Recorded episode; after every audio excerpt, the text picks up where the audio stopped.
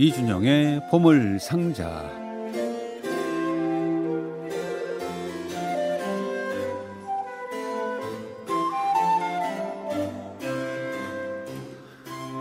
음악은 뭐 그냥 설명 없이 그냥 들어도 좋은 음악이 있고 또 설명을 듣고 들으면 좋기도 하고 또 마음에 남는 음악이 있습니다.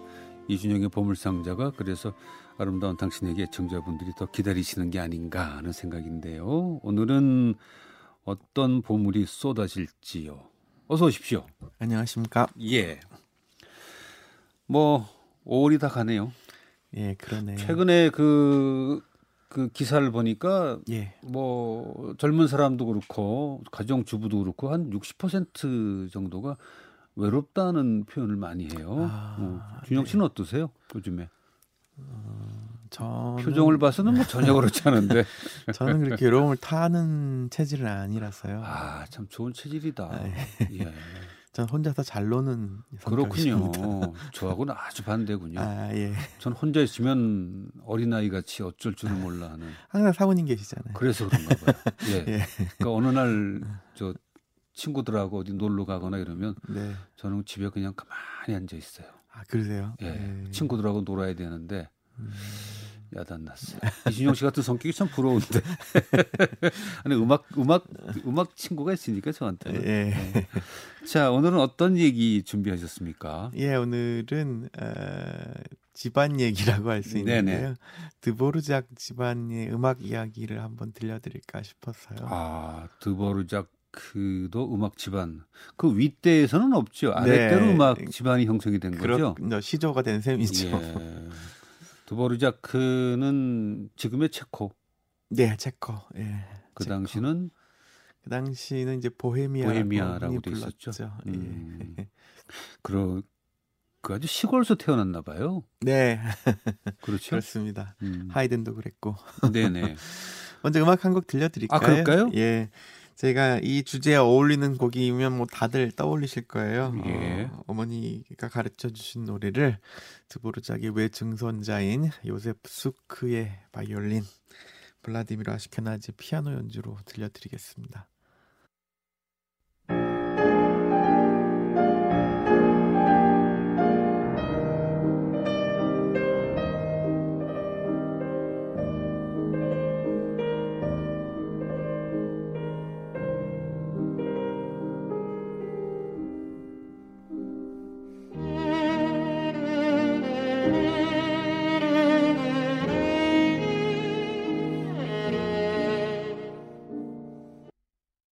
네, 드보르자크의 어머니가 가르쳐 주신 노래였습니다. 요제프 수크의 발린과 블라드미르 아스케나지의 피아노 연주였습니다. 수크는 사위 이름인데 손자 사위인가? 그러니까 어떻게든 간단히 말씀드리면 네, 드보르작의 손자, 그러니까 사위가 말씀하신 대로 요세프 수크잖아요. 네네. 그 아들도 요세프 수크고 손자도 요세프 수크예요. 같은 이름을 썼어요. 3대가 다 이름이 같아요. 그래서 1세, 2세, 3세라고 아 그렇군요. 생각하면 되는데 지금 연주 들으신 요세프 수크는 3세입니다. 3세군요. 네. 예. 자, 드보르자크 어디부터 얘기해야 될지 모르겠습니다. 이분은 그, 그 부모님이 도축장 하던 분 아니에요? 네, 그랬던 걸 저도 기억해요. 그리고 예. 제 기억에 아마 그, 그 아주 유명한 세계적인 음악가 가운데 유일하게 도축 면허를 갖고 있는 분이라고 알고 있는데. 아, 그것까지는 제가 몰랐습니다. 아, 그래요? 네. 독일어로 네. 보헤미아 살면서 독일어로 도축 면허를 딴 유일한 음, 어, 음악가라고. 예. 이진용 씨가 모르는, 모르는 게. 면허까지는 제가 몰랐어요. 네네. 다만 이제 그 체코 보헤미아는 예전부터 신성 로마 제국 안에 있었고 어, 독일과 가까워서 독일 말을 오히려 더 잘 쓰는 사람들도 있었습니다. 네네. 가령 스메타나도 오늘날 뭐 체코 음악의 아버지처럼 얘기하고 있지만 네네. 독일어를 더 편하게 썼어요. 아, 그래요? 네, 카프카 같은 사람도 뭐 체코의 국민적인 작가로 음. 추앙받고 있지만 네네. 네, 도, 체코 못지않게 독일어로 편하게 독일어, 글을 쓰곤 했죠. 독어, 독일의 그, 그 당시 프로시아? 그 당시는 이제 프로이센도 있고 뭐 오스트리아 그러니까 독일이라는 의미가 좀 더 클 때죠. 아, 그죠. 그 예, 영향권 아래 있었군요. 예. 그렇습니다. 그러면. 예. 도르작은 그리고 말씀하신 대로 가족 이야기를 좀 이어가자면 자녀가 아홉이 있었는데 네네. 예, 셋을 거의 같은 시기에 첫세 음. 아이를 잃었어요. 그래서 네네. 그것이 드보르작의 이 1870년대 후반 작품에 많이 반영이 되어 있습니다. 어, 그 중에서 이제 특히 이 스타바트 마테르가 네. 그 아픔이 담겨 있는 곡이라는 아, 말들을 많이 하죠. 그렇군요. 음악가들 가운데는 자녀 그 당시는 꼭 음악가에만 국한된 것이 아니고 자녀를 둘 셋을 네네. 뭐 거의 뭐 1, 2년 사이에 잃은 경우가 많아서 아무래도 영유아 사망률이 높, 병들이 병이 많았나 예, 예. 하는 생각을 유아. 사망률이 높던 시대니까 굉장히 높죠. 예, 아무래도 위생도 네. 그렇고 또 지금처럼 뭐 이런 주사 예방 네네. 주사 백신 이런 게 별로 없던 시절이니까 모차르트도 네 아이를 다 여섯 중에 넷을 잃었죠. 많이 잃었죠. 예, 예. 보면 그 지금 같은 이 바이러스 알 수 없는 그 당시에 그런 네. 것들이 늘 있지 않았나 하는 생각이에요. 예. 그러면 뭐 Stabat Mater 가운데 한 곡 들을까요? 예, Stabat Mater 가운데 에, Tui Nati 주님의 영광스러운 수난과 죽음 이 Stabat Mater가 결국 십자가에 달린 아들을 바라보는 어머니의 네네. 마음을 그린 곡이다 보니 에, 드보르작은 또 원래 신앙심이 굉장히 또 강한 예. 사람이었기 때문에 이 가사에 크게 느끼는 게 있었던 것 같아요. 말씀 나온 김에 얘기네. Stabat는 그냥 우리가 알고 있는 그 stand라고 이해, 이해 하면 되나요? 예, 라틴어에 서 있다는 뜻입니다. 그렇죠. 서 있는 건 네. 그 십자가 아래 서 있는 Mater, mother죠. 어머니 예, 그 예. 뜻인 거죠. 맞습니다. 네. 중세 시대부터 만들어진 그 찬가죠. 네. 네네. 에, 들려드릴게요. 이리즈 벨라 홀라베크가 지휘하는 체코필과 프라 피라모니 합창단 연주로 들려드리겠습니다.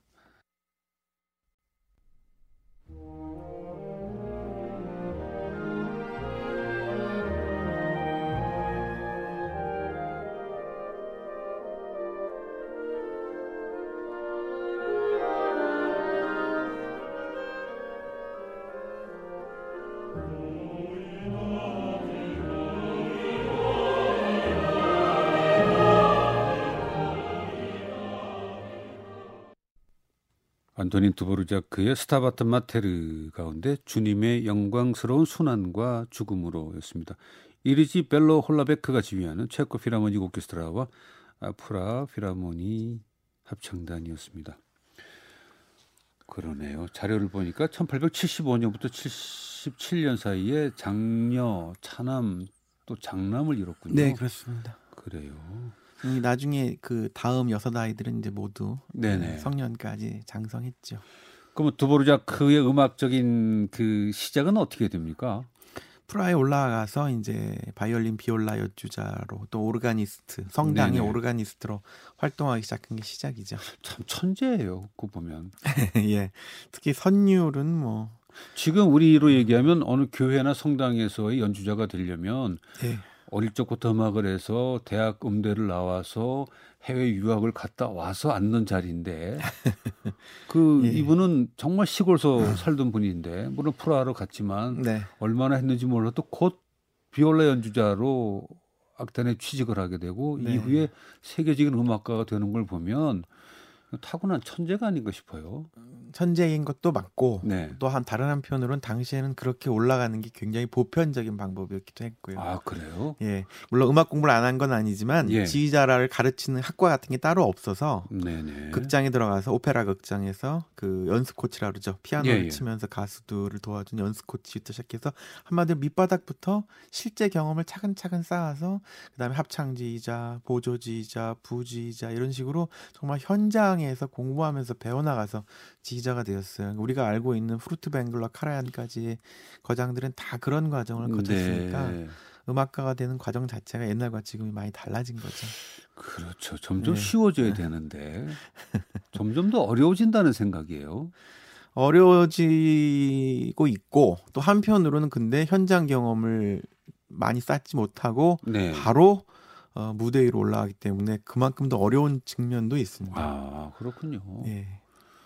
그 두보르작은 그 미국으로 건너간 얘기를 빼놓을 수가 없죠. 예, 그렇죠. 1800년 후반에 네, 넘어갔죠. 맞습니다. 미국에서 어, 음, 음악 걸작들을 많이 내죠. 오히려 미국에 가면서 고향에 대한 그리움이나 그런 정체성을 더 강하게 느꼈던 것 같아요. 도브르자크도 외로움 많이 타는 사람이에요. 그런가요? 그죠? 왜냐면 음악에 그 향수가 네. 물씬물씬 풍기거든요. 네, 체크, 미국에 갔을 때 보헤미아 작곡가들이 좀 그런 게 특히 있는 네. 것 같아요. 아니 미국의 뉴 그때 뉴욕에 있는 어떤 음악원의 원장으로 초빙이 된 건데 그 많은 음악가 중에 드보르자크가 그렇게 어, 신대륙에서 초대할 만큼 그 저명한 음악가였나요? 당시엔 이미 그랬죠. 아, 유럽에서. 예. 그때는 이미 나이가 들 대로 들었고. 음... 예. 에, 그때 같이 간 가족들을 다 데려갔는데 네네. 에, 이제 세 아이를 먼저 잃고 에, 키워낸 제일 큰 아이가 바로 오틸리에입니다. 네. 오틸리에가 아버지의 음악가가 되진 않았지만 아버지의 음악적 재능을 제일 많이 타고받았다고 했는데 그 오틸리에가 바로 작곡가이자 아, 드보르자크의 제자인 요셉 수크와 결혼합니다. 아, 그렇군요. 예. 수크는 작곡가로도 위대했습니다만 네네. 바이올리니스트로도 굉장히 연주자로? 훌륭했어요. 그래서 음. 어, 보헤미아 사중주단이라는 네. 현악 사중주단을 결성하게 되는데 이 단체가 현악 사중주 역사에서 최초의 현대적인 앙상블이라고 어, 평가받는 예, 당대 최고의 앙상블이었고 네네. 그 전까지는 사실 전문 단체가 없는 건 아니었지만 1바이올린, first 바이올린이 네네. 거의 압도적으로 이끌고 나머지는 약간 거기에 음, 부속된 그런 네. 존재였는데 네. 이 보헤미아 사중주단은 네 명이 모두 정상급 독주자급으로 아. 이루어져서 진정한 의미에서의 실내악적인 사중주단? 사중주단으로 음. 현대 그 역사의 신뢰학 역사에 큰 아, 획을 그은 단체입니다. 그러면 보헤미아 quartet은 그래도 연주가 남아 있겠네요. 네, 말년 연주가 몇 개 많지는 않은데요. 네. 바로 이 드보르작의 사위인 수크가 이바이올린으로 참여하고 있는 이 보헤미아 사중주단의 예. 드보르작 사중주 녹음 한 곡 들려드릴게요. 그렇죠. 바로 유명한 아메리카 사중주 중에 렌토인데 이네 멤버의 말년 녹음이 해체되기 얼마 되기 네, 전에 네, 네. 노년에 그 녹음이 남아 있습니다. 그래도 굉장히 오래됐어요. 1928년 녹음인데요. 괜찮아요? 듣기에 상태는?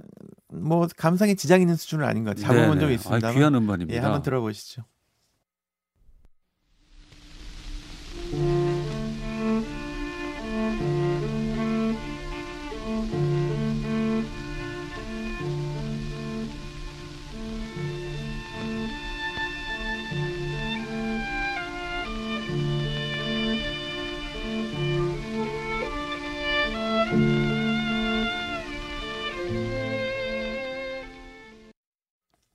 안토니 드보르자크 현악 사중주 12번 F장조 아메리카 가운데 두 번째 악장 렌토였습니다. 보헤미아 quartet의 연주였고요.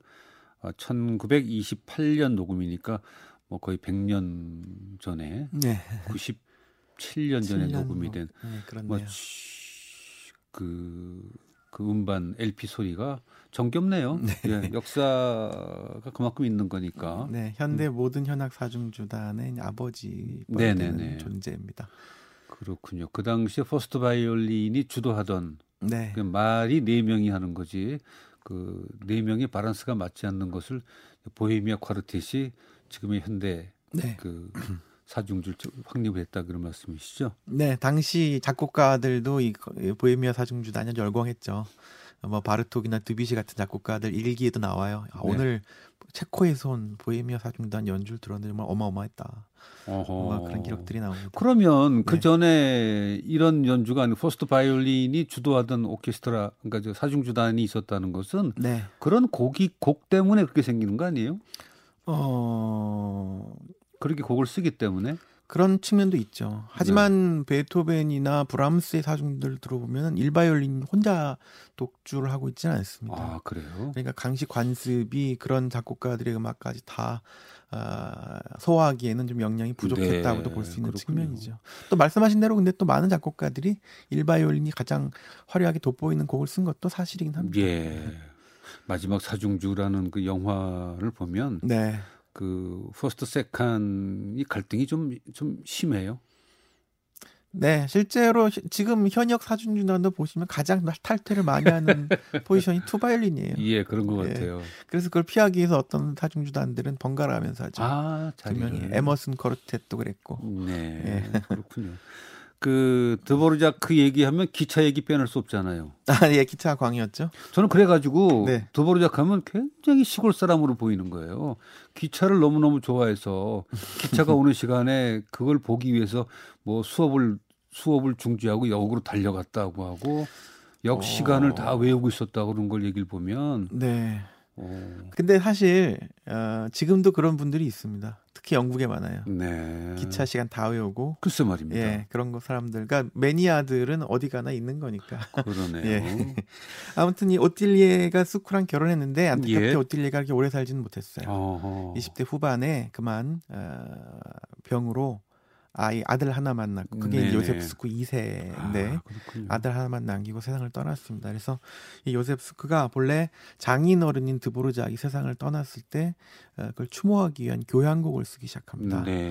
근데 1, 2, 3악장을 다 썼을 무렵에 바로 1년 뒤에 또 아내가 세상을 떠났어요. 아하.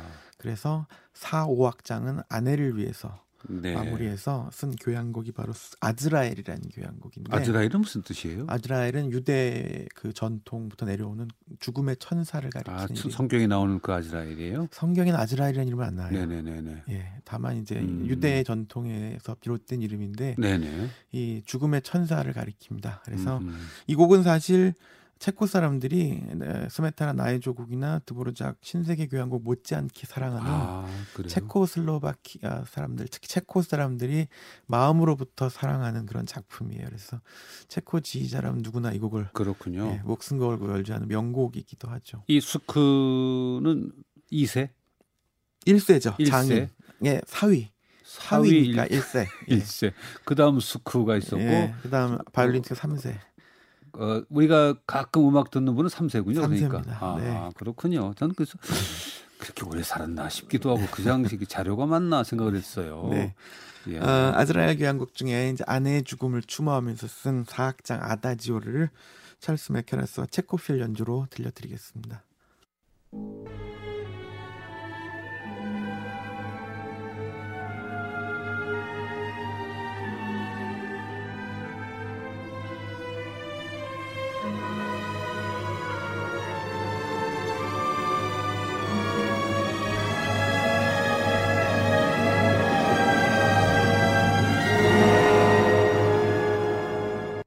요제프 수크의 아즈라엘 교향곡 C단조 가운데 네 번째 악장 아다지오였습니다. 찰스 메카라스가 지휘하는 체코 필하모닉 오케스트라의 연주였습니다.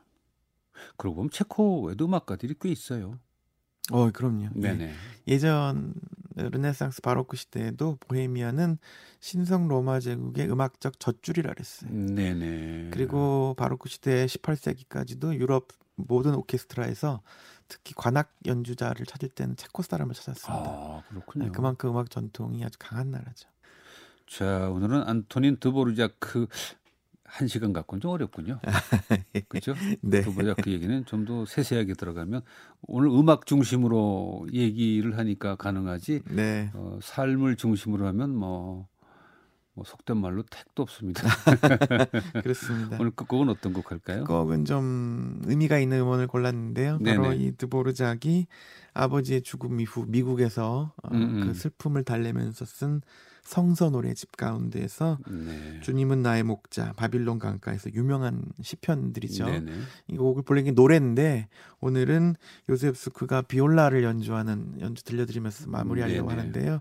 이, 이 연주에서 요셉 스크가 연주한 이 악기가 바로 드보르자기 악기입니다. 오. 그러니까 어, 증조 할아버지의 비올라로 예, 증- 외 증손자가 연주하는 음악을 들려드리도록 하겠습니다. 예, 이 곡은 광고 후에 듣도록 합니다. 지금까지 이준영의 보물상자였습니다. 고맙습니다. 고맙습니다.